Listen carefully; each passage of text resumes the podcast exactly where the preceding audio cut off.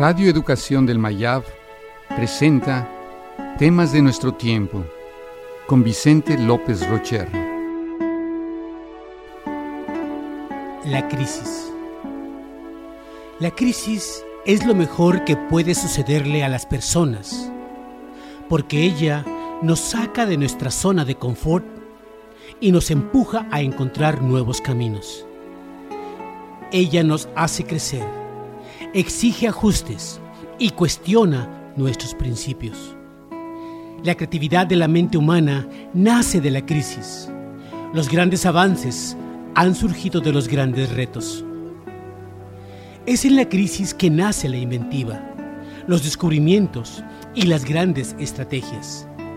Quien supera la crisis se supera a sí mismo.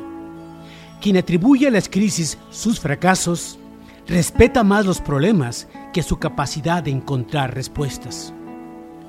Si uno tuviera una bola de cristal y pudiera eliminar todas las crisis que hemos tenido en nuestra vida, no seríamos lo que somos. Fue gracias a ellas que hoy somos más fuertes.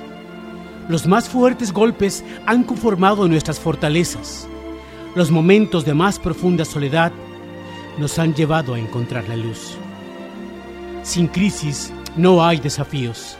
Sin desafíos la vida es una rutina, una lenta agonía. Es en la crisis donde aflora lo mejor de cada uno de nosotros.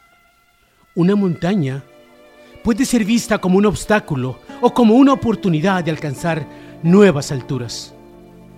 Cuando muere un ser amado, lloramos su partida, porque no queremos dejarlo ir nuestro duelo significa los fuertes lazos que nos unen a esa persona. La muerte puede ser una de las mayores crisis de la vida, pero es también la oportunidad final que tenemos de darle sentido a nuestro camino.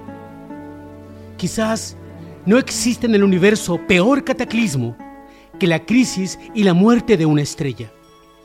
Cuando una de ellas colapsa, lanza al universo el carbono, el hidrógeno y el oxígeno que nos conforman.